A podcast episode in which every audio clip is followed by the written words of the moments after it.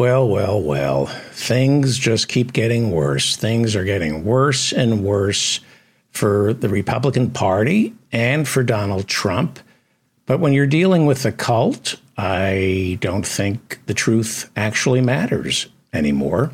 A grand jury in Georgia that's looking into Donald Trump's conspiracy to overturn the 2020 election in that state said today, the grand jury said today, Trump was wrong. They found absolutely no evidence of voter fraud in the 2020 presidential election. Now, not a single judge or jury in nearly 50 cases have been able to uncover voter fraud in the 2020 presidential election. Doesn't matter. We're talking about a religion, the religion of Trump. So the truth doesn't matter. Dominion Voting is suing Fox News for $1.5 billion, as well as Rudy Giuliani and a couple of other charlatans. Uh, but Dominion is suing Fox News for 1.5 billion for defamation, for spreading lies about the 2020 election, for spreading lies about Dominion voting machines. I reported on this a month ago. I reported on the depositions given by Tucker Carlson and Sean Hannity, who, under oath, all said they didn't believe a single word Donald Trump was saying about 2020. The depositions last night were made public. Tucker Carlson, Sean Hannity, and Laura Ingraham, all from Fox News, all said under oath and in texts revealed that Rudy Giuliani is a nut, that Sidney Powell, the other attorney, is a nut. They all said in their te- texts to each other that the Trump campaign, that Donald Trump was lying about the election results. Journalistic ethics do not apply to Fox News or the right wing propaganda machine because this isn't about the truth. This is a cult. The Georgia grand jury also said that several key witnesses who testified may have committed perjury. Among those who testified before the Georgia grand jury were Senator Lindsey Graham and Rudy Giuliani, who were both asked under oath about the role they played in trying to convince Georgia's Secretary of State that Biden lost Georgia in 2020. Okay, it's getting worse.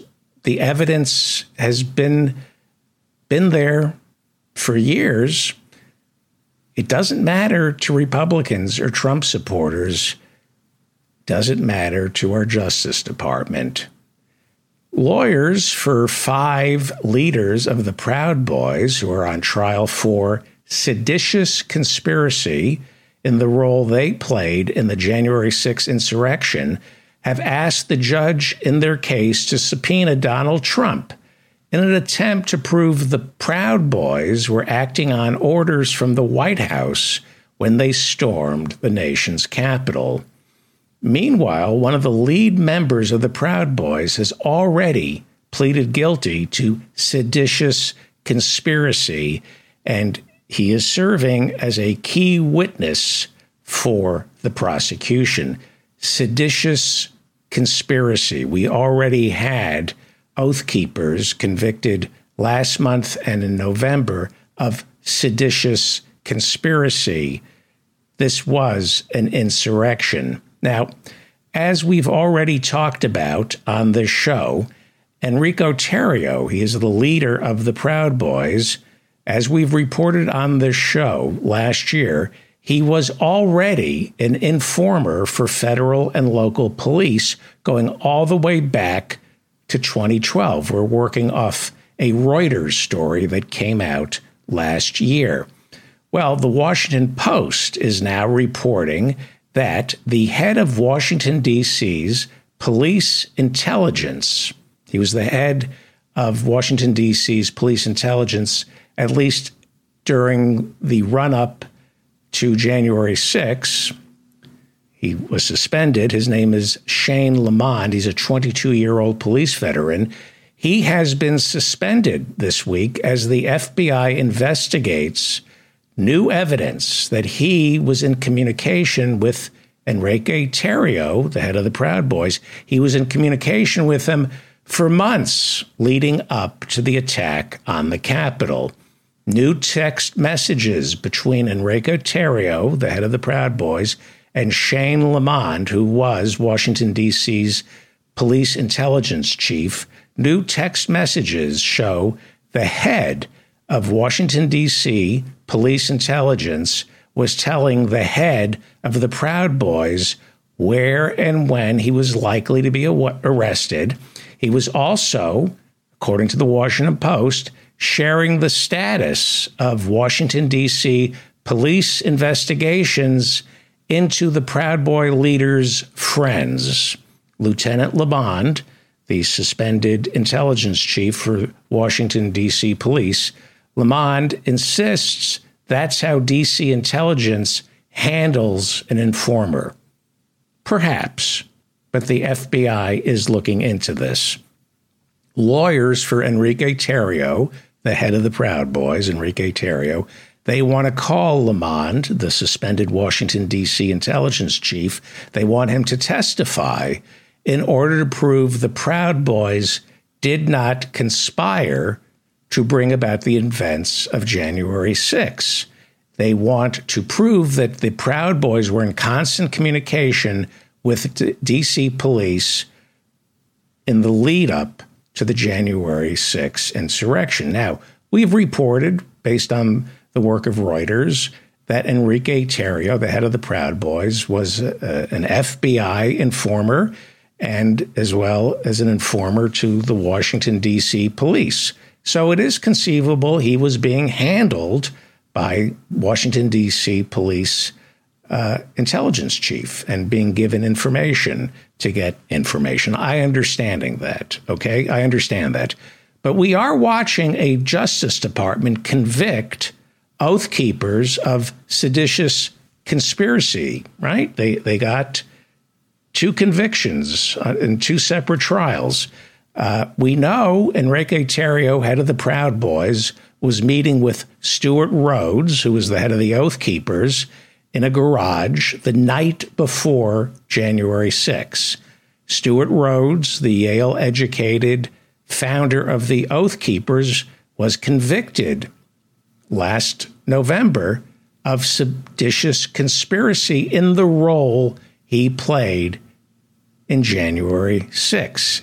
He testified under oath, Stewart Rhodes, that he was waiting to be called by Donald Trump to take action. He was expecting Donald Trump to issue some kind of mandate, uh, some kind of insurrection act and deputize the Oath Keepers. So, what did the Trump Justice Department know in the lead up to January 6? What did Washington, D.C. police know in the lead up to January 6? What did the Secret Service know in the lead up to January 6? Could they have stopped it? Did they want it to happen? Well, things don't look good for Donald Trump. I don't know if that matters. If this were another country, it would look bad for Trump. In this country, things may be looking up for him. It's gotten so bad. But things seem to be perhaps looking bad for Trump. And so other Republicans are thinking of running this week, Nikki Haley said she is no longer thinking about it because she doesn't think about anything. That's why she declared her candidacy for president of the United States. Nikki Haley made the announcement before a rally of low information voters in her home state of South Carolina. And before the big declaration, she said what she, as governor, ordered all state employees to say when they answered the phone. It's a great day in South Carolina.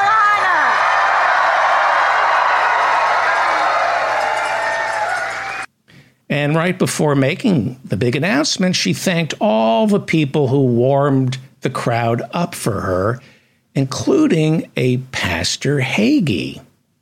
You know, I have to say before I start, I've got to give a shout out to the people who took the podium before me. Um, to Pastor Hagee, I still say I want to be you when I grow up. Thank you.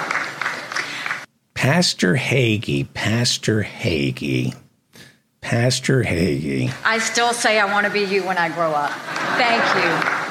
That's sweet. She wants to be just like Pastor Hagee when she's when she grows up. And I was trying to remember Pastor Hagee. Why does that name sound so familiar? And then I remembered that Pastor Hagee hates Jews, Catholics, Muslims, and homosexuals. Pastor Hagee is a bigot and he's a Christian minister. Of all the religious leaders to christen her voyage, Nikki Haley picked Satan. He is Satan. In 1968, John Hagee endorsed the third party bid of segregationist George Wallace for president. Now, back in 2008, he is he is an opportunistic infection.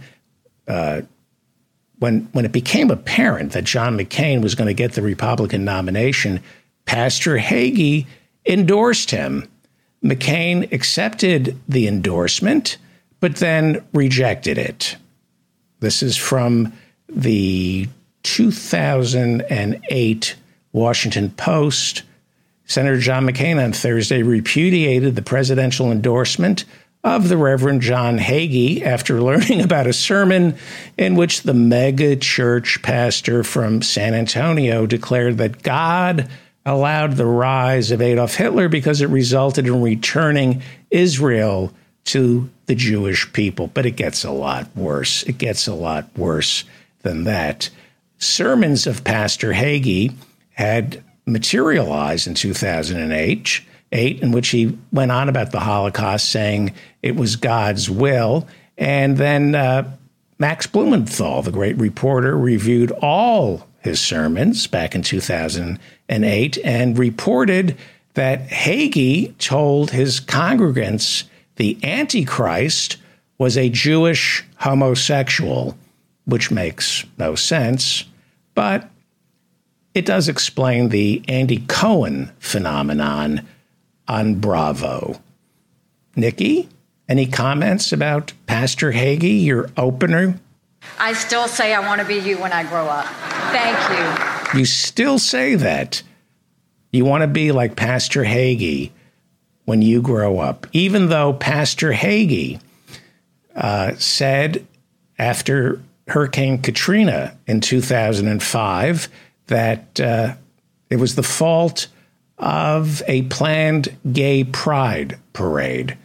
Thousands of people lost their lives in 2005 after Hurricane Katrina, and Pastor Hagee says it was all caused by a gay pride parade that New Orleans was planning for that week.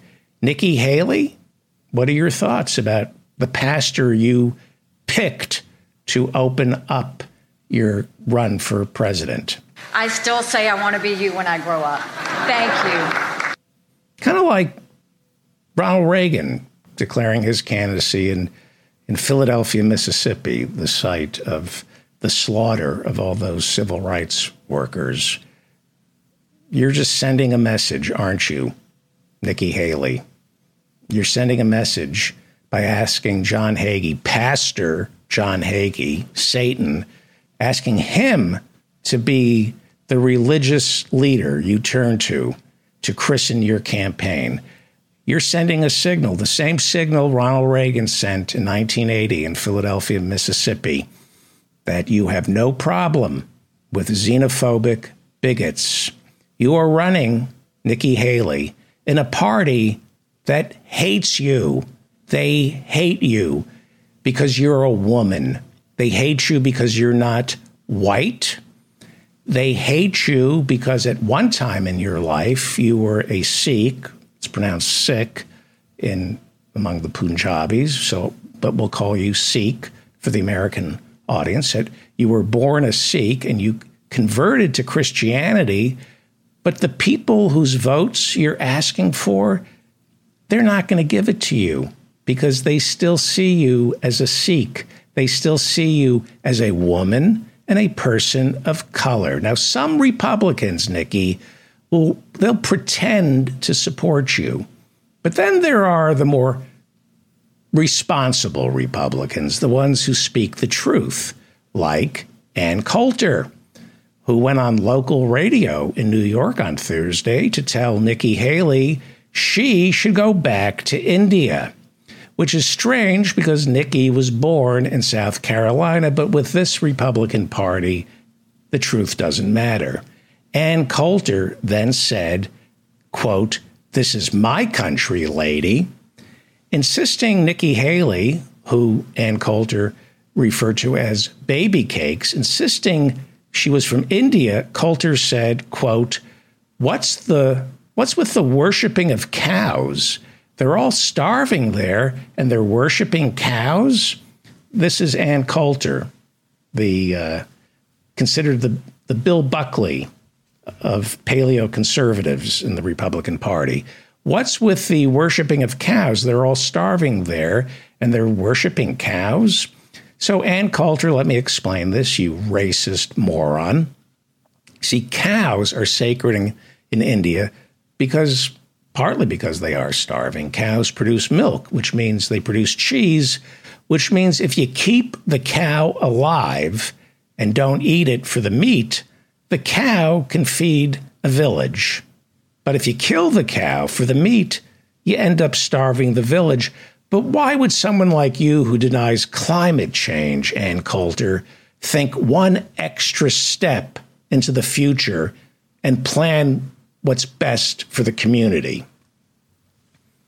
Nikki Haley is trying to get the votes from people who are racist, misogynistic, they're bigoted, they're fueled by hate.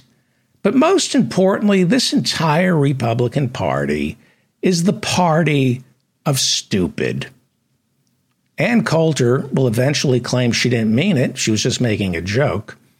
But the truth is, there was a time, even in the Republican Party, when yesterday's comments by Ann Coulter would destroy her career. Now it only enhances it, at least in right wing media, which celebrates ignorance. These new Fox text messages between Laura Ingraham, Sean Hannity, and and uh, Tucker Carlson. It doesn't matter what the truth is as long as it's bigoted and hateful. Now we know, we know Republicans are stupid. The people who vote Republican are stupid. And they are easily talked into voting against their own interests. But Nikki Haley, Nikki Haley, she is that rare politician who is running against her own interests. The height of stupidity.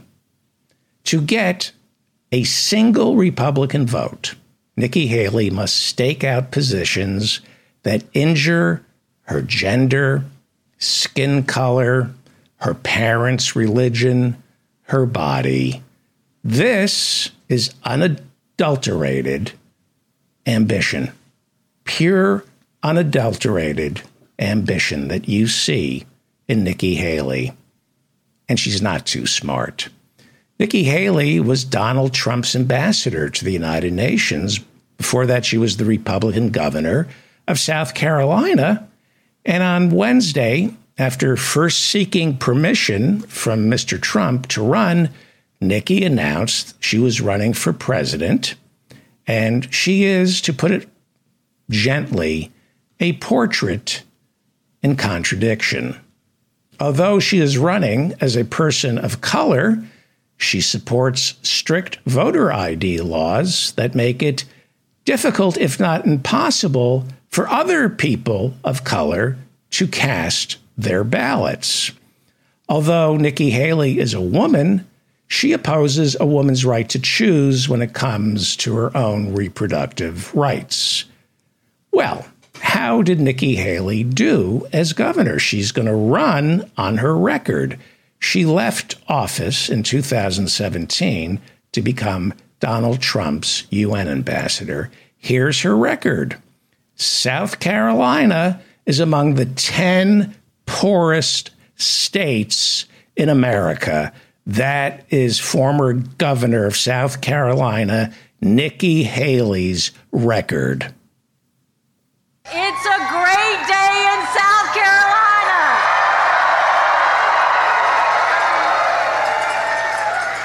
It's a great day in South Carolina if you're at Charleston International Airport leaving it. Because of rampant poverty that Nikki Haley did nothing to alleviate, South Carolina is among the top 10 hungriest states in America.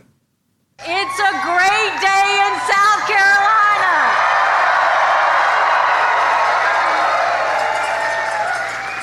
Basically, when Nikki Haley keeps saying it's a great day in South Carolina, and that's what all government employees were ordered to say when they answered the phone, it's a great day in South Carolina. Uh, you're basically bragging about the weather. You can't be bragging about anything else about South Carolina other than its weather, which, if you haven't noticed, is getting a lot worse thanks to Nikki Haley's climate change denial as UN ambassador under Trump. It's no longer a great day in South Carolina. It's hotter, more humid because of climate change. There's more flooding, more hurricanes, and a new breed of even nastier mosquitoes, one of whom is running for president. And that mosquito's name is Nikki Haley, who, as governor of South Carolina, made sure that South Carolina refused to accept Medicaid expansion under Obamacare. As a result, South Carolina's life expectancy is among the lowest in America. Among the lowest in America. Now, I know Republicans play golf, Nikki, but the idea with life expectancy, unlike your golf score, life expectancy is supposed to be high. See, when it comes to life expectancy, South Carolina is shooting a 74, which is way below par and not, that's not good to shoot below this kind of par. You have no record to run on other than the very thing you oppose identity politics. But it's not what she does for the voters. It's what Nikki does for her corporate backers. She doesn't believe in Medicaid expansion, but she supports privatizing Medicare and turning it over to health insurance companies. Because what's good for corporate America is good for Nikki Haley. South Carolina is among the bottom seven when it comes to states with the highest death rates from car accidents. But Nikki Haley doesn't care because it's all about freedom the freedom to go barreling through your windshield. Here she is back in 2010 when she was running for governor, being interviewed by the fine fellas from the Sons of Confederate Veterans. The Sons of Confederate Veterans. Here she is trying to get them to vote for her. She is telling, here she is telling the Sons of Confederate Veterans that she's against seatbelt mandates and motorcycle helmet mandates, which means that when she becomes governor, her police won't ticket you for not buckling up. You won't get ticketed if you're a motorcyclist and you're not wearing a helmet, even though brain injuries are perhaps the single most expensive medical expense for state funded health care. then again, brain injuries are also the Republican Party's single most effective recruitment program. Nikki Haley, let's listen to Nikki Haley telling the sons of Confederate veterans back in 2010 that she is opposed to seatbelt to seatbelt mandates. And anybody in the House or Senate can tell you I do not support mandates. You know, whether it's seatbelt, whether it's helmet, whether it's anything, I've never voted for it. I've actually fought against it. Hmm. Well, here she is proving that she's also a constitutional scholar. Again, back in 2010, when the Sons of uh, the Confederacy, what, what are the, the Sons of Confederate Veterans, she was seeking the votes of the Sons of the Confederate Veterans, they asked if South Carolina, get ready for this, and trust me, it gets worse. They asked if South Carolina had the right to secede from the Union. Do you believe that the states of the United States have the right to secede from the Union? I think that they do. I mean, the Constitution says that. If it became an issue where the state of South Carolina needed to secede from the Union, would you support it? You know, I'm one of those people that doesn't think it's going to get to that point. Let me tell you why. Mm, I don't think we need to know why. She says the Constitution says that South Carolina uh, has the right to secede from the Union. Whose constitution are you talking about? The Confederacy's, con- Confederacy's constitution or the American constitution? Because if you ever read the U.S. Constitution, you would know that no state is allowed to secede. Um, the Confederate flag. This is a picture of one of the insurrectionists walking through the Capitol on January 6, and uh, he's carrying a Confederate flag. Uh, the flag is a symbol of insurrection, of anti American racist hate. It is the Nazi flag. The Confederate flag is the Nazi flag. But it took a white supremacist by the name of Dylan Roof to shoot to death nine black people, including a state senator, in 2015 in South Carolina. It took this tragedy for Nikki Haley as governor to consider removing the Confederate flag from flying over her state house. Now, after the shooting, all the other flags above her state house were flown at half staff, except the Confederate flag. It continued to wave. Haley was too chicken shit to order the Confederate flag down or even fly at half staff, even though Dylan Roof, the mass murderer, was covered in Confederate flags. This is Nikki Haley running for office back in 2010, telling the Sons of the Confederacy her thoughts on the Confederate flag. We'd like to know what your position is on the Confederate flag. You know, I feel like it's been resolved to the best of its ability. You know, for those groups that come in and say they have issues with the Confederate flag, I will work to talk to them about it. I will work and talk to them about the heritage and how this is not something that is racist. This is something that is a tradition that people feel proud of. Hmm. It's it's not racist. It's a tradition that people feel proud of. Slavery is not racist. It's a, a tradition. And I guess in certain parts of South Carolina, racism is a tradition and part of their heritage.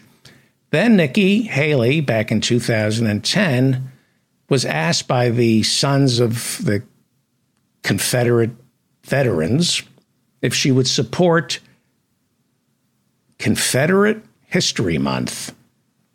Would you support Confederate History Month, Nikki Haley? Would you support a Confederate History Month in this state?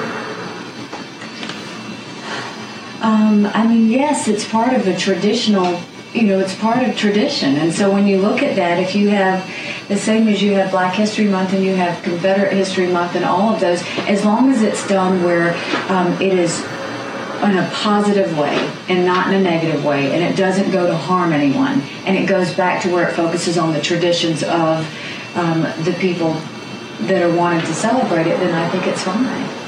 I think it's fine as long as it doesn't harm anybody, because you know it was just a tradition. The, the Confederate soldiers didn't harm anybody, right? They weren't trying to keep slavery. Uh, she equates Confederate history with black history. This is how an eighth grader thinks if that eighth grader hasn't been exposed to critical race theory. What was the Civil War about? It was about the whips, the raping, the separation of mothers from children, men and women separated, families sold off. We're talking about a Holocaust. This is not a tradition. This is not a heritage. This was a travesty. It is America's original sin. And you think it's harmless to celebrate Confederate history and paper over the history as though it was about tradition? This was about the mass slaughter of Africans, a tradition, a heritage. And yet, it gets worse. It gets worse. Nikki Haley is stupid. Nikki Haley is stupid. Watch how she gets tricked into a loaded question. This is a when did you stop beating your wife question. It's incredible. This is this woman wants to be president. Watch her get tricked by sons of Confederate veterans. She's too stupid not to be tricked by the sons of Confederate veterans. This is a perfect example of a when did you stop beating your wife question. Here we go. Enjoy this. What's your belief about the reason the Civil War was fought? Let me just make sure you, you heard that properly. What is your belief as to why the Civil War was wrong? Okay, let's let's just watch that again. This is when did you stop beating your wife? We just support a Confederate history month. Oh, here we go. Hang on. Here we go. This is she's being asked, "What's your support? Uh, what's your view on why the Civil War was wrong?" What's your belief about the reason the Civil War was fought? Yeah, give me the reason the Civil War was wrong. Like we all know the Civil War was wrong, but what's your reason that the Civil War was wrong? This is the party that calls my father Antifa. My father was Antifa. He served in World War II, defeated Hitler, Mussolini. They're the bad guys in the Republican Party. Anybody who's against fascism is a terrorist, according to the Republican Party. And here is Nikki Haley answering a question the reason the Civil War was wrong. And here is her answer it gets worse.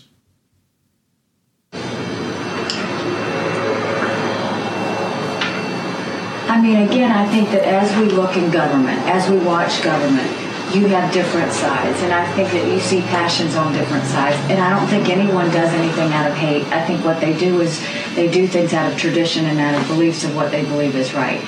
Um, I think you had one side of the Civil War that was fighting for tradition, and I think you had another side of the Civil War that was fighting for change. You know, at the end of the day, what I think we need to remember is um, that, you know, everyone is supposed to have their rights. Everyone's supposed to be free. Everyone's supposed to have the same um, freedoms as anyone else. So, you know, I think it was tradition versus change is the way I see it. Tradition versus change on what? On individual rights and liberty of people. So it, the Civil War was just uh, tradition versus change. That's how she saw the Civil War. It's just a, a difference of opinion. It, it, wasn't about hatred. It was the uh, the South wanted to maintain their tradition, and the North wanted to change. And this is an age old dialectic that's been going on for centuries tradition versus change.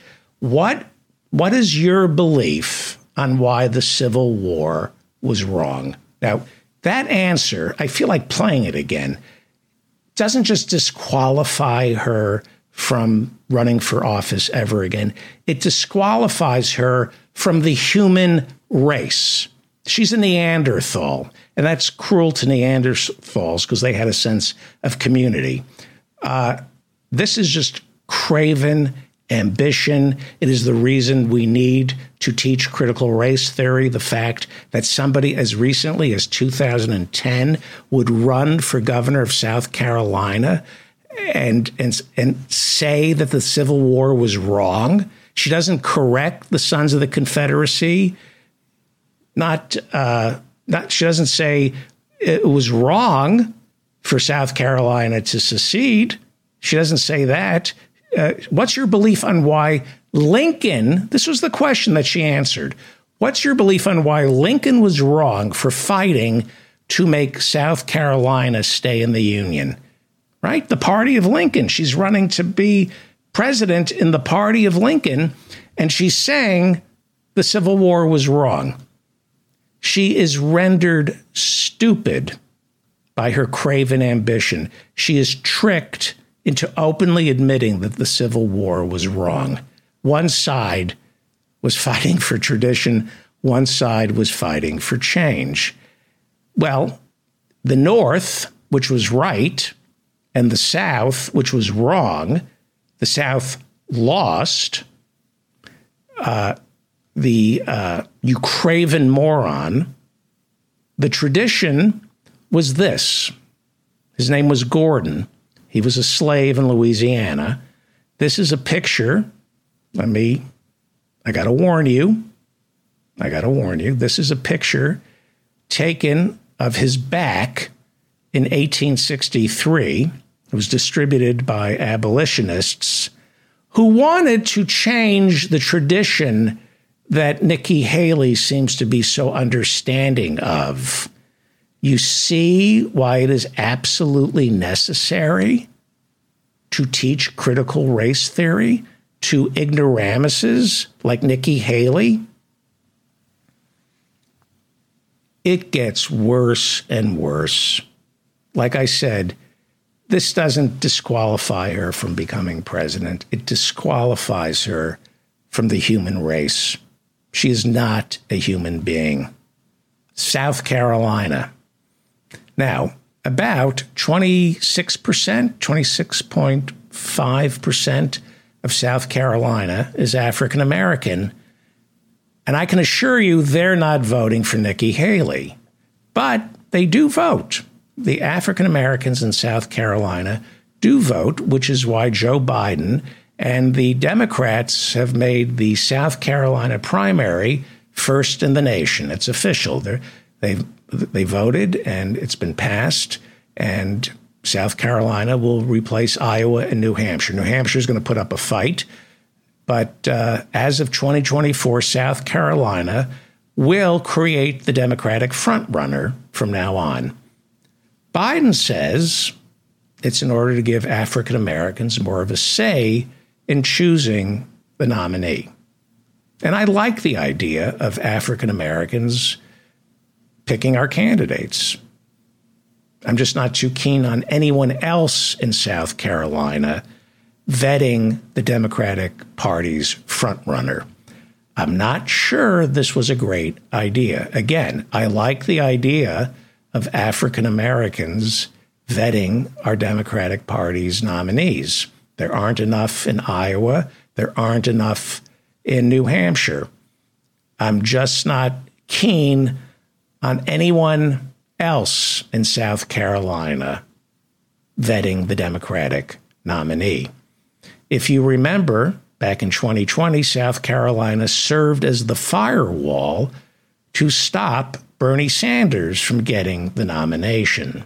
South Carolina picked Biden over Sanders. Even Warren, they picked Biden over Bernie Sanders and Elizabeth Warren. Uh, I agree. Iowa and New Hampshire don't have enough people of color, but they do a pretty good job traditionally of giving left of center activists a shot.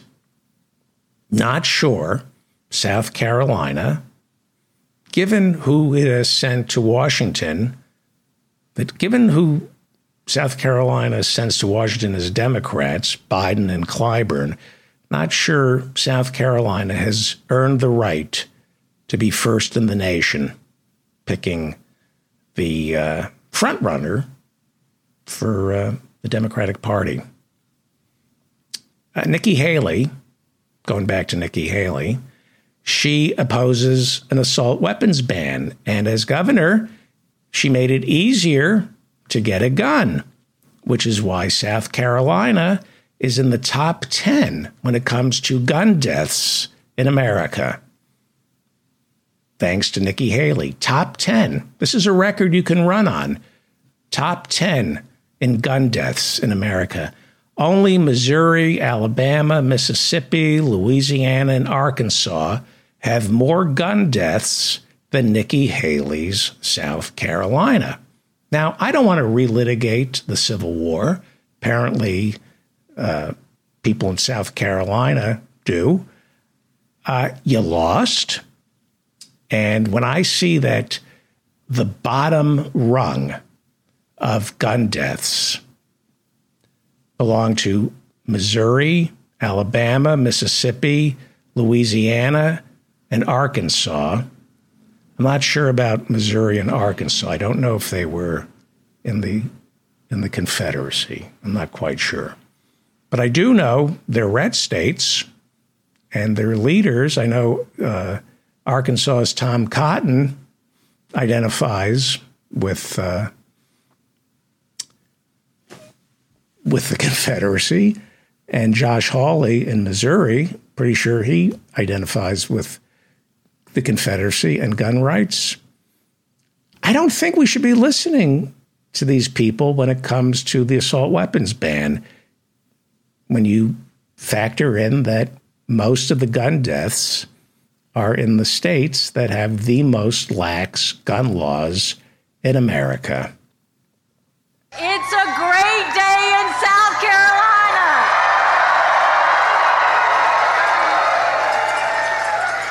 If it's such a great day in South Carolina, Nikki Haley, then I have an idea. Why don't you stay there? If it's such a great day in South Carolina, don't run for office. Stay in your beautiful South Carolina and uh, don't bother us. Don't bother us. Uh, yeah. Let me, uh, I'm having a little bit of a technical problem. Let me, there we go. Okay. All right. Uh, sorry about that. We do this show live, and uh, it's amazing that I just don't break everything. I may. Let's just see if I can do this. No. Damn it. Okay. Hang on. You Okay. You're frozen on me. While I'm trying to fix this, uh, please remember that office hours starts at 6 p.m. on Friday. And all you need to do is go to my website, and hopefully, my website is working. this is just, come on. I, oh, man. Are you, I'm not going to curse. You bastard. Uh, what do you think about my computer software? If you agree with me, uh, please join the conversation in the chat uh, the chat room. You bastard. I hate everybody. I really do. I can't believe this. Uh, oh, you mother. Want to watch a boomer lose it? I'm told that there is a market on these video uh, sites to watch an aging baby boomer have uh, technical problems. Well, okay. Uh, that's it. My notes. I can't see my notes, so I had. I was going to talk about East Palestine and uh, other things, but I can't uh, find anything. Uh, Okay. Damn it. Please share this video. Not this part. How long have we been doing this? Okay, the first half hour was pretty good. And quite frankly, if this weren't I, if I were watching a baby boomer falling apart, I would find this to be the most enjoyable part of his uh, crappy little podcast. Watching him being reminded of what a loser he is. This is gold. This is this is the highlight of uh, of the week. This is what people want to see. Uh, I should just start breaking everything. The rage that I feel right now is uh, unbelievable. Unbelievable. Okay. Uh, Nikki Haley converted to uh, Christianity. She was born a Sikh, Sikh if you're Punjabi. This is what, and let's hope this works. Let's hope this works. This is from The Guardian, 2018. Okay? This is from The Guardian. I'm going to go full screen here. Does it work? I don't even know if you can hear me, but this is from The Guardian. The violence is always there. Life as a Sikh in Trump's America. Many Sikh civil rights groups believe that the Trump presidency is to blame for a 17% spike in anti Sikh violence since the 2016 election. And yes, I'm trying to fix my software. Um, uh, hang on. Hey, you know what? If you're there, we go. Hang on. I fixed it. Did I fix it? Okay. Let's pretend. Hang on. Let's let's just do a clean. Let's pretend none of that happened. Okay? And you'll notice that this is live. Did I break anything? Did I curse? Did I did I curse? You have no idea what I wanted to say, but I have restraint. I shit my pants, but nothing filthy came out of my mouth. All right. Uh, the Guardian. My notes are here. Nikki Haley asked Pastor Hagee, if you remember, to speak at her rally. Now, uh, Pastor Hagee hates Jews, Muslims, Catholics, and homosexuals. I can assure you he also hates the Sikhs.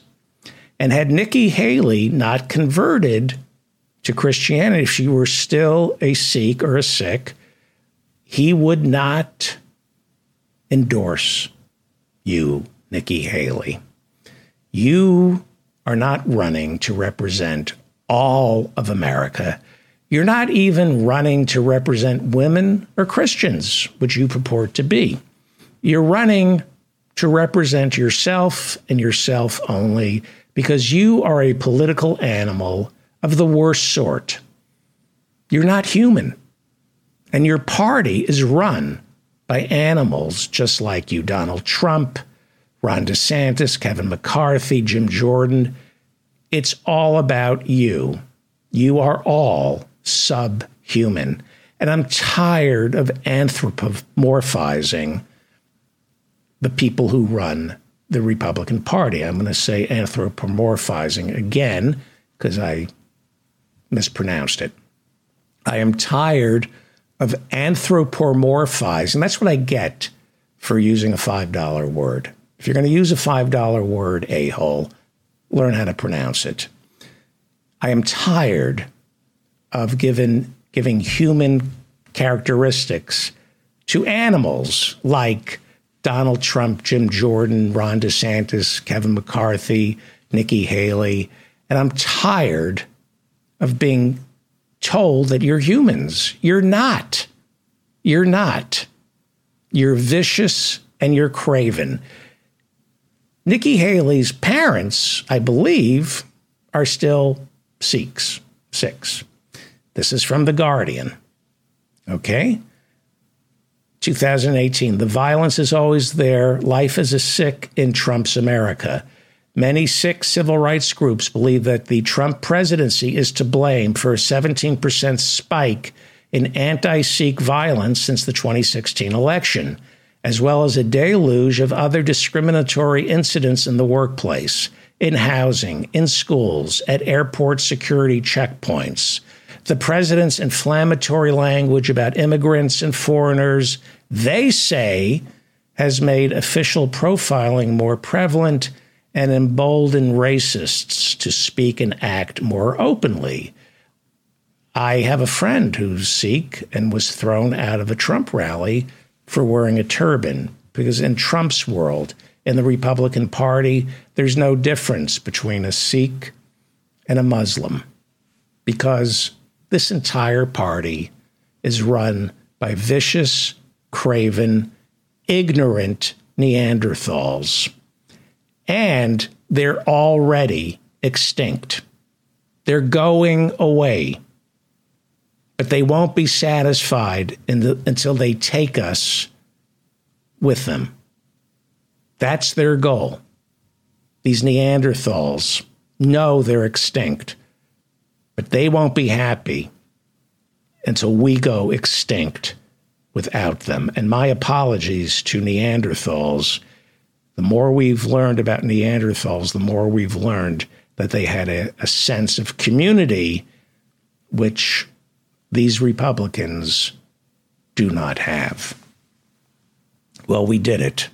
We got through another episode. If you enjoyed this, uh, and I don't know why you would, although I think that I think it really kicked in at the end where I just fell apart. I thought that was that was my sense of showmanship uh, excelled there. Please share this. The only way people can find out about my show is if you, the listeners, share it. I have no corporate funding. I'm not part of any podcasting network who would have me.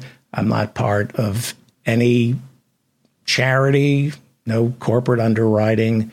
Anybody who hears this show or watches this show, they only found out about it through their friends. So please copy and paste the link to this podcast, share it through social media or on email. If you would like to sign up for my newsletter, please do so by going to my website. My newsletter comes out an hour before office hours starts every Friday night at 6 p.m. It also contains the link for office hours. I make myself available to all my listeners through office hours at 8 p.m. till about 9:30 p.m. every Friday night. All you need is Zoom or we have a dial in number, and I'll talk to you about whatever whatever you want to talk about. I'm David Feldman reminding you to stay strong and protect the weak. You're listening to The David Feldman Show, you happy, self actualized hump. We're going to do this. There are going to be no technical problems. This is Lou Guillermino. Lou Guillermino he is an attorney who Tucker Carlson loves having on the show. I think Lou's also a fitness instructor. I also think he's named Lou because, by the looks of things, that's where Lou spends most of his time sitting on the loo. Lou thinks the government has turned into a nanny state and it is making us all weak. You'd be hard pressed to find anyone more in need of a nanny state than this guy. Here he is earning his bread and butter, emphasis on the word butter, working to convince low information voters who watch Fox News that the federal government, the regulators, are the source of all our immiseration. You know, it seems like the government will not be happy unless they have us all eating kale, drinking carrot juice, and smoking weed eating kale, drinking carrot juice, and smoking weed. You see, Lou doesn't smoke weed. He hates kale and carrot juice because he eats anything that's plant based, except for one thing cigars. That's why Lou is on Tucker, because Lou wants to protect the rights of cigar smokers, not the rights of most Americans who not only don't smoke cigars, but don't want to breathe in Lou's carcinogenic secondhand smoke, or at the very least, come home smelling like Rush Limbaugh's burial shroud. Yep, there's only one plant that Lou ingests tobacco. The one plant in nature that's bad for you, and Lou's for that. All the other plants that extend your life, nope. So, who's to blame for Lou's misery? Because all he wants to do is smoke a cigar, give us all cancer and emphysema, and stink up the planet. Who's to blame for all your unhappiness, Lou? The government. Yes, the evil, evil government. I noticed you're not wearing a tie. Who took it? The government. Yes, the government. And your shoelaces? Who took your shoelaces? The government. Yes, the government took your shoelaces. And your belt?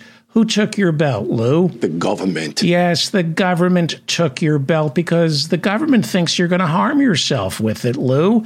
You look suicidal, Lou. Seriously. You look like you belong in a psychiatric ward until they can get your meds just right. Who took your hair? The government. Yes, because you tried to eat your hair right? Okay, the government. We get it, Lou. We get it, Fox News, and we get it, Tucker Carlson. The government is evil, especially if it doesn't allow you to commit crimes. Donald Trump hates big government and their law enforcers because, you know, because of big government, his family is forbidden from running phony charities in New York State the federal government made him and his father rent to black people in the 70s. Because of big government, Donald Trump must pay his construction workers for overtime. Government is evil, unless it's the Russian government. Donald Trump loves the Russian government because they've been great to Donald Trump. They made him president. Remember Russiagate? Republicans say all that was a hoax. So, Bill Barr, when he was President Trump's personal attorney general, most presidents just have an attorney general. Donald Trump had Bill Barr be his personal attorney general. Bill Barr tried to show how unfair the federal government had been to Donald Trump. He wanted to prove that Russiagate was unfair, so Bill Barr appointed a special counsel to investigate the whole Russia probe. Back when Trump was president, he and Barr set out to prove that the FBI, Robert Mueller, the Justice Department, they all conspired to frame poor Donald Trump. They tried to frame him on some phony charge of working with Moscow to get elected president the Durham probe, right? But according to new reporting by the New York Times, all the Durham probe could find was more Trump financial malfeasance. Bill Barr, Donald Trump, and Durham set out to prove Donald Trump was the innocent party in all these investigations. But all they could come up with was more financial crimes committed by Donald Trump. Okay, the whole idea of the Durham probe was to prove that the Russia probe was a hoax, but instead, according to the New York Times, the Italian government tipped the Durham probe off uh, to uh, tell them about more criminal financial dealings conducted by Donald Trump, which Bill Barr and Durham decided to bury and keep secret which, if I'm not mistaken, is a- another crime. Uh, this is from the Insider. You might want to read about it. And uh, this is the story of the government not leaving Trump alone in Georgia. On Monday, a judge in Georgia said they will release portions of a special grand jury report looking into Donald Trump's criminal conduct in attempting to overthrow the 2020 election results in that state. The judge says they are making portions of the grand jury report public because the grand jury now has reason to believe that several witnesses may have lied under oath. Hmm, lying under oath. I wonder which witness lied, because that would be incredibly rudy to lie under oath. You know, if we ever find out who that witness is, he will Rudy the day he ever decided to mislead that grand jury. Yes, he is going to Rudy the day he decided to mislead that grand jury. I'm not saying Rudy lied on the witness stand. I am saying that when Rudy was the mayor of New York City, it was all about the power of the local police. They would scream, It's Rudy time, right before shoving a broom handle up an innocent suspect's rectum. Not making that up. Rudy was all about the local police stopping and frisking. His police chief, Bernard Kerik, ended up going to prison but not because of his policing, because he was stealing from the government, including 9 11 first responders. Trump had to pardon Kerik. And because it's not the local police, but the FBI, the IRS, state attorney generals prosecuting Rudy Giuliani and Bernard Kerik and Donald Trump we need to blame who, Lou? Who do we blame for all this? The government. Yes, we blame the government, the big bad federal government. Local police, good, so long as they're not working for who is it again? We don't like them working for, Lou? We don't like them working for the the government. The government. We don't like the federal government, which is why opportunistic infection Elise Stefanik the number three Republican leader in the House announced. We will vote to protect every American's constitutional rights with a new select subcommittee on the weaponization of the federal government. Yes, a new select committee to investigate the weaponization of our federal government. You see, the Republicans want us to believe that the federal government, which is owned and operated by corporate America, somehow has been weaponized against people like Donald Trump. When the federal government makes Donald Trump or people like Donald Trump obey our laws, then the federal government has been weaponized. Donald Trump and the lick spittles in his party, like Elise Stefanik, want us to believe that he, supposedly a billionaire, is powerless against a weaponized government that he oversaw. The president, who represents the richest 1%, is somehow the victim of a government whose only purpose is to protect people like Donald Trump. Hmm. Which is why the congressman named to head the committee looking into the weaponization of our government is none other than wrestling coach Jim I didn't see hundreds of my players get molested. Jordan.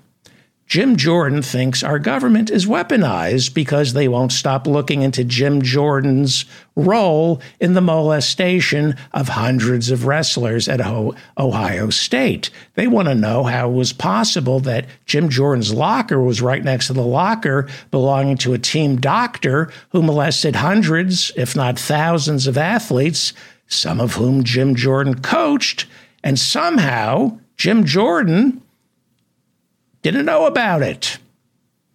Donald Trump loves Jim Jordan. In fact, he loves Jim Jordan so much, at the end of his presidency, he awarded Jim Jordan the Medal of Freedom, one of the highest civilian honors any president can bestow upon an obsequious, obsequious fascist jack bootlicker like Jim Jordan.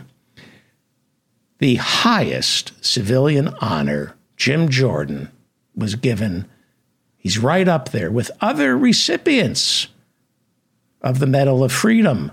This is Nancy Reagan and Ronald Reagan awarding Mother Teresa. The very same award Jim Jordan was given by President Trump also receiving the Presidential Medal of Freedom that Jim Jordan was given, civil rights pioneer Rosa Parks, and of course, Mr. Rogers, right? It uh, it's a did I show you? Yeah, okay. There's Rosa Parks and there's Jim Jordan. Uh, there's Mr. Rogers uh, getting the uh, Presidential uh, Medal of Freedom from uh, George W. Bush. Mr. Rogers. It's a beautiful day in the neighborhood because Jim Jordan isn't your son's wrestling coach. Can you say accessory after the fact? Sure, you can, which is why, unlike Rosa Parks, Jim Jordan needs to give up his seat. But Jim Jordan is in charge right now of looking into the weaponization of our government. Weapons, Jim Jordan insists, are dangerous, except, of course, actual weapons, like assault weapons that kill innocent, beautiful souls in Uvalde, Texas. Here is Jim Jordan last year after the Uvalde shooting. Here he is uh, speaking out against a weaponized government trying to take assault weapons away from weaponized school shooters. And today, today they're coming for your guns. 24 million of them. That's right, 24 million AR style rifles are in the hands of law abiding Americans today as we speak, and those individuals will not be able to sell or transfer that property. 24 million assault weapons, according to Jim Jordan, are under siege and must be protected. Jim Jordan, who took to Twitter last month, asked First, they came for your guns, then your gas stoves then your gas cars. What's next? Well, Jim, nobody took away your guns, your stoves, or gas cars. So when Jim Jordan asks, What's next? he means, What's the next phony thing we should lie about to scare our low information voters into donating money to our lost cause? Well, how about this? On January 5th, uh, of this year, El Chapo's son had an anti aircraft gun in his bedroom when Mexico police engaged in a 10 hour gunfight with him. When they finally captured Ovidio Guzman last month, he had in his possession an anti aircraft gun. So, what's next? Here's an idea. Our anti aircraft guns, Jim Jordan. Tell your idiot low information supporters that the government is coming for their anti aircraft weapons.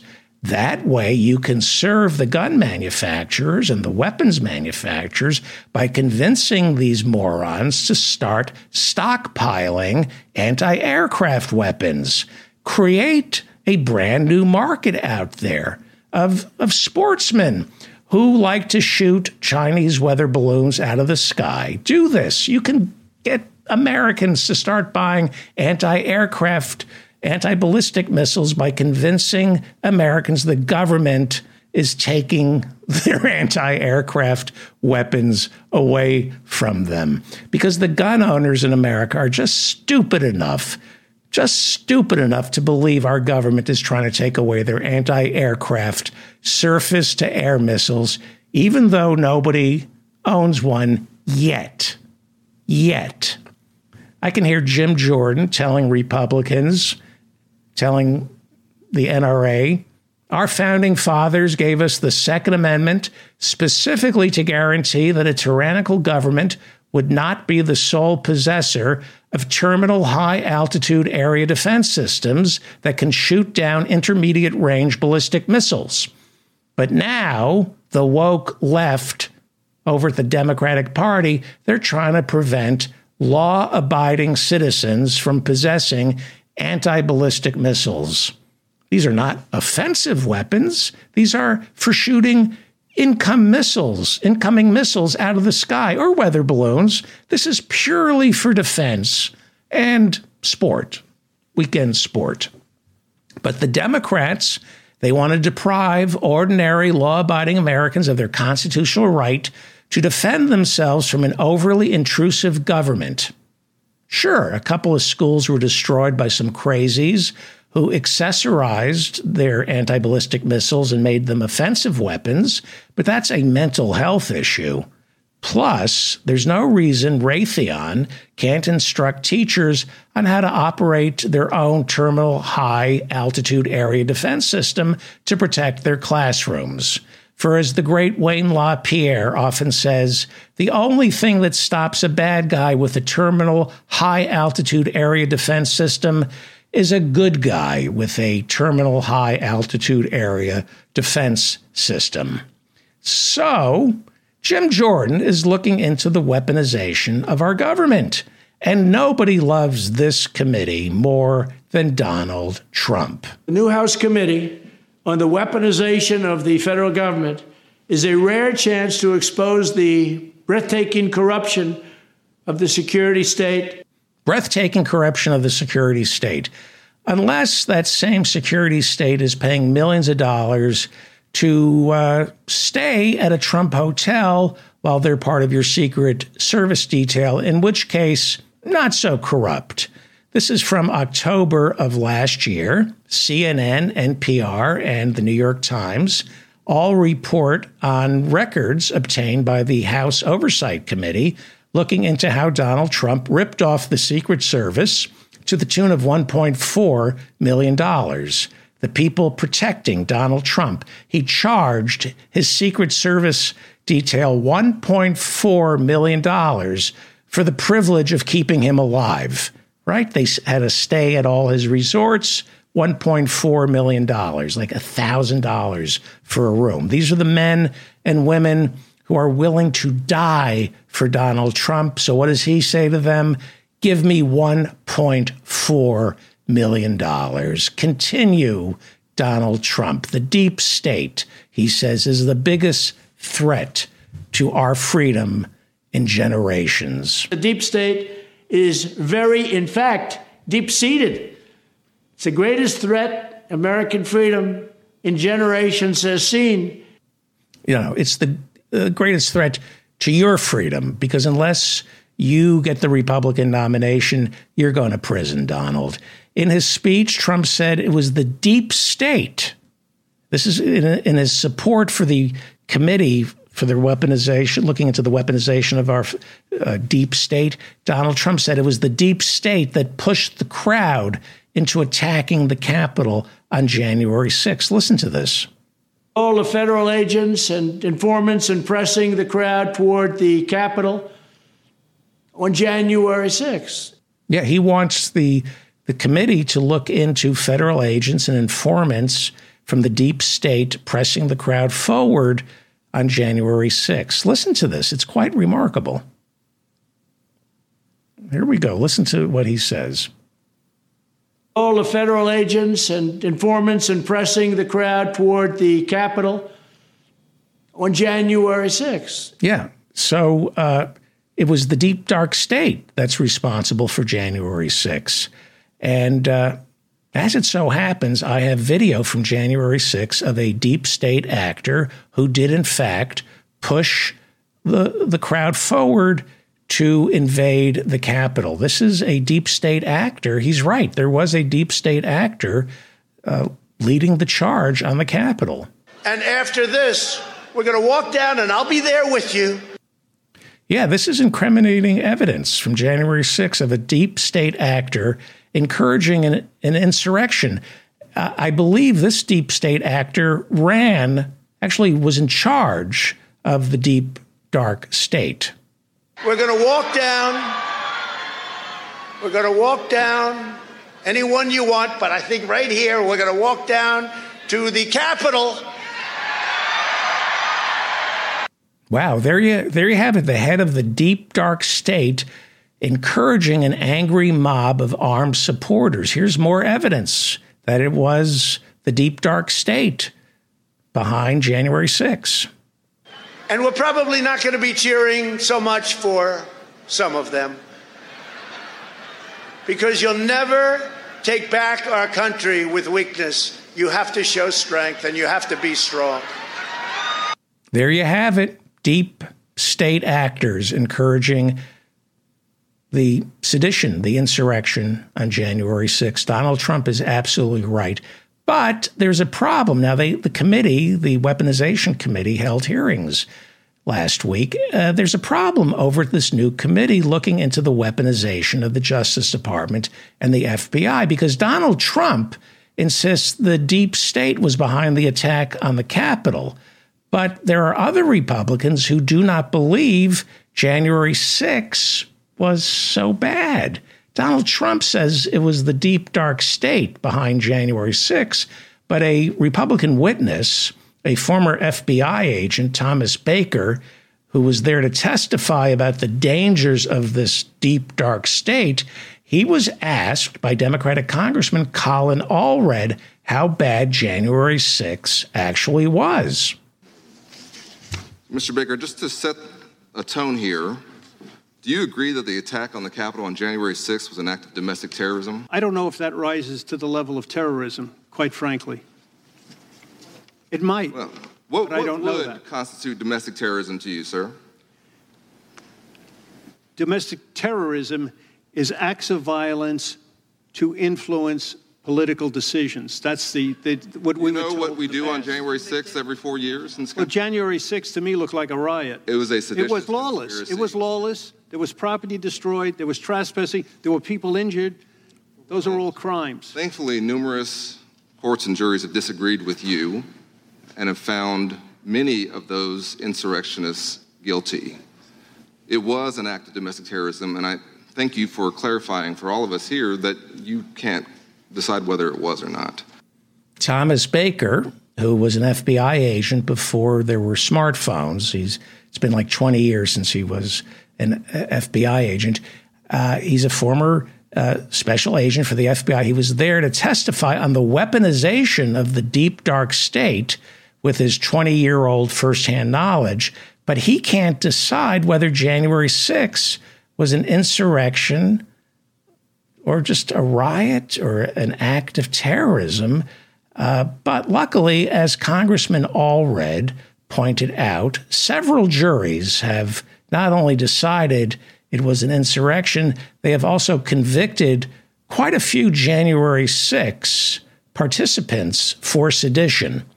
For example, Yale Law School graduate Stewart Rhodes is the founder of the Oath Keepers, and he uh, was convicted along with several others back on November 29th, 2022, of seditious conspiracy, conspiracy to commit sedition against the United States government on January 6.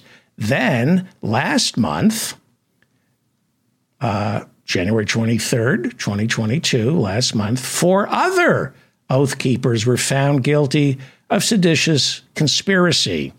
Two juries so far have examined the evidence and concluded this wasn't a riot, as the witness for the weaponization of our government committee maintained.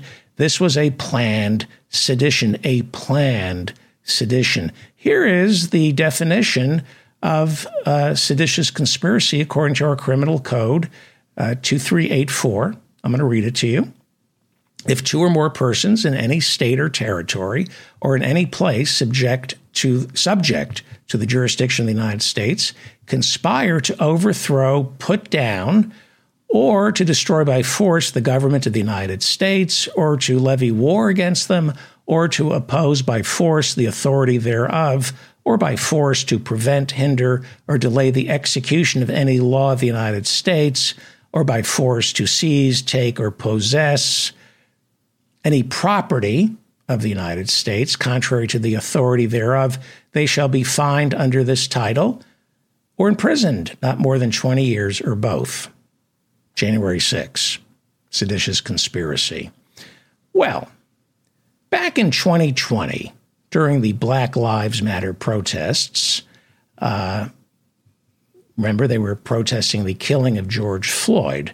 Back then, FBI agents protecting the National Archives, right after the video of Derek Chauvin killing George Floyd came out, right after, and the protests started. This was Memorial Day weekend. Uh, FBI agents protecting the National Archives famously took a knee to show not just solidarity with the peaceful protesters in front of the National Archives, but to send a signal on behalf of all law enforcement that we disapprove of Derek Chauvin killing George Floyd.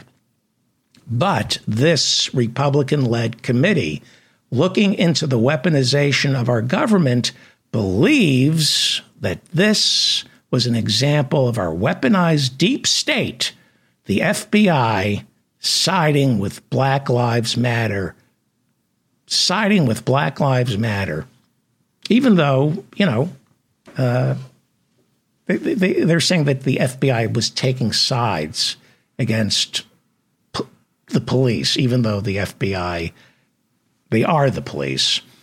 Congressman Darrell Issa, last week during the weaponization hearings, questioned former FBI agent Nicole Parker about the deep, dark state that she came to testify about. Right? Nicole Parker, former FBI agent, brought in by the Republicans because she believes there's a deep, dark state that is weaponizing the government. Here is Darrell Issa asking her to comment on her fellow FBI agents taking a, a knee immediately after the murder of George Floyd. Is that something that you think represents uh, the neutralism of simply being law enforcement for the FBI basically to kneel in, in support of Black Lives Matter? Darrell Issa showed the picture and asked the former FBI agent to help him get to the bottom of why FBI agents would take a knee in, in a symbolic gesture of disapproval with the murder of George Floyd. And uh, here was her response.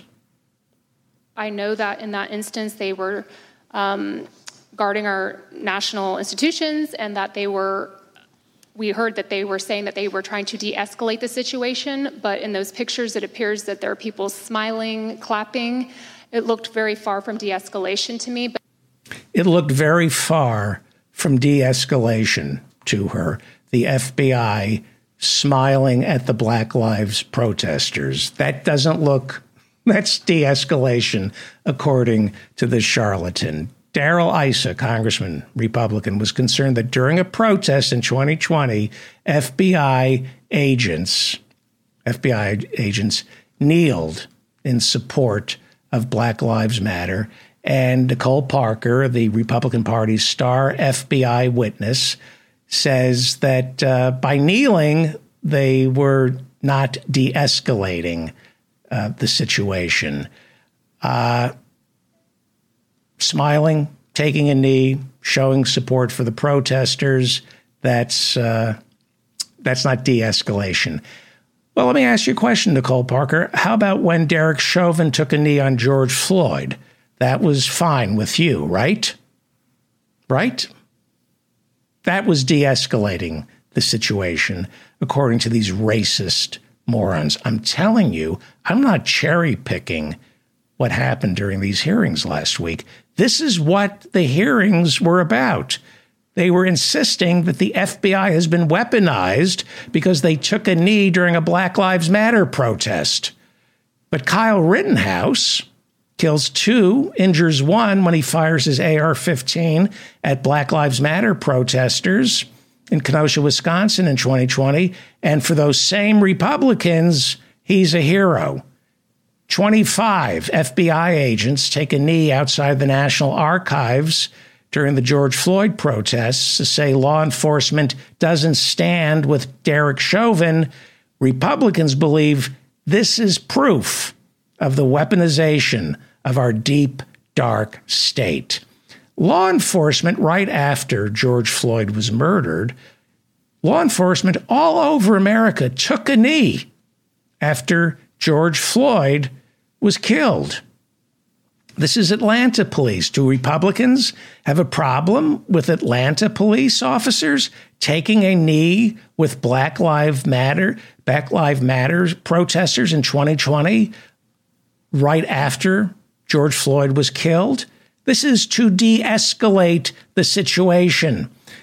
Cops in New York were taking knees in solidarity to tamp down the anger. This was the Memorial Day weekend in New York, where uh, Lieutenant Robert Cattani and a couple of others took a knee in New York City's Foley Square. This was May 31st, 2020, right after George Floyd was murdered. And these New York City cops said, you know what?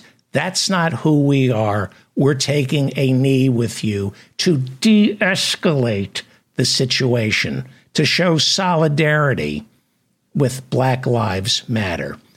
Cattani took a knee. This is from NBC News. The headline reads, and boy, I, I should I'm, I should call this show I Wish I Were Making This Up. This is the headline.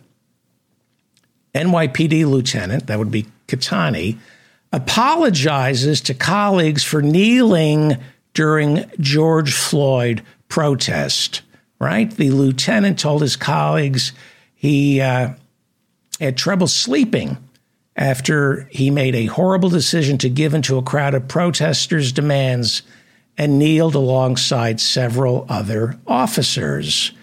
Okay? I wish I were making this up, right? More from NBC News. This is written by Janelle Griffith on June 12, 2020. A lieutenant with the New York Police Department who knelt alongside George Floyd protesters apologized for doing so in an email to his colleagues, writing, The cop in me wants to kick my own ass. The cop in me wants to kick my own ass. You cannot make this up. The cop in me wants to kick my own ass.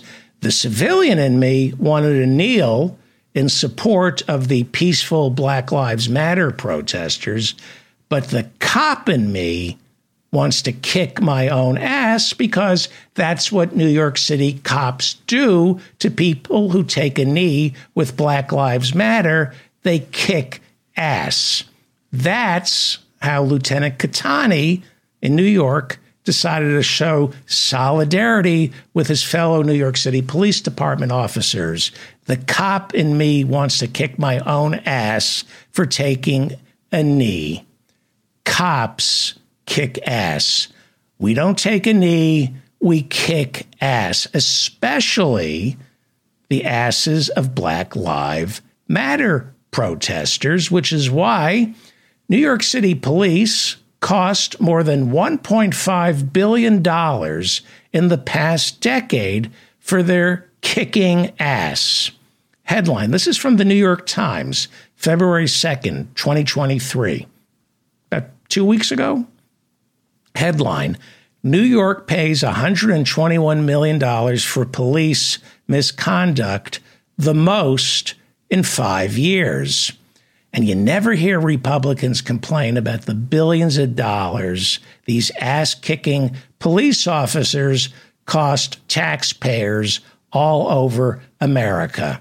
There's no money for the child tax credit, but if the police want to kick ass, go ahead, we'll pay the damages from the New York Times, okay? $121 million last year, right? But when you factor in property damage, New York City taxpayers had to cough up $184 million last year to pay for their police officers kicking ass. See, it comes out of our pocket these guys kicking ass, working out their issues, right? We have to pay for it. Doesn't come out of their wallet, comes out of the taxpayer's wallet. So that officer who did the right thing right after George Floyd was murdered, he took a knee, but then he apologized. See, right at the beginning of the summer of protests in 2020, he apologized to his fellow cops, right? So New York City cops, they all stopped taking a knee. They, they didn't de escalate. Instead, they whipped out their batons for the rest of the summer and started kicking ass. They could have taken a knee, right? They could have taken a knee, but they decided to kick ass. AP, here is a uh, story from this week. 146 New York City police committed misconduct during the 2020 protests, according to a, a new report. Well, I read that and I said, well, that seems awfully low, only 146 police officers. I read the investigations that the New York Times did describing the Black Lives Matter protests in 2020 here in New York City as a police riot. Read the New York Times. They described the protests in 2020 as a police riot. Okay?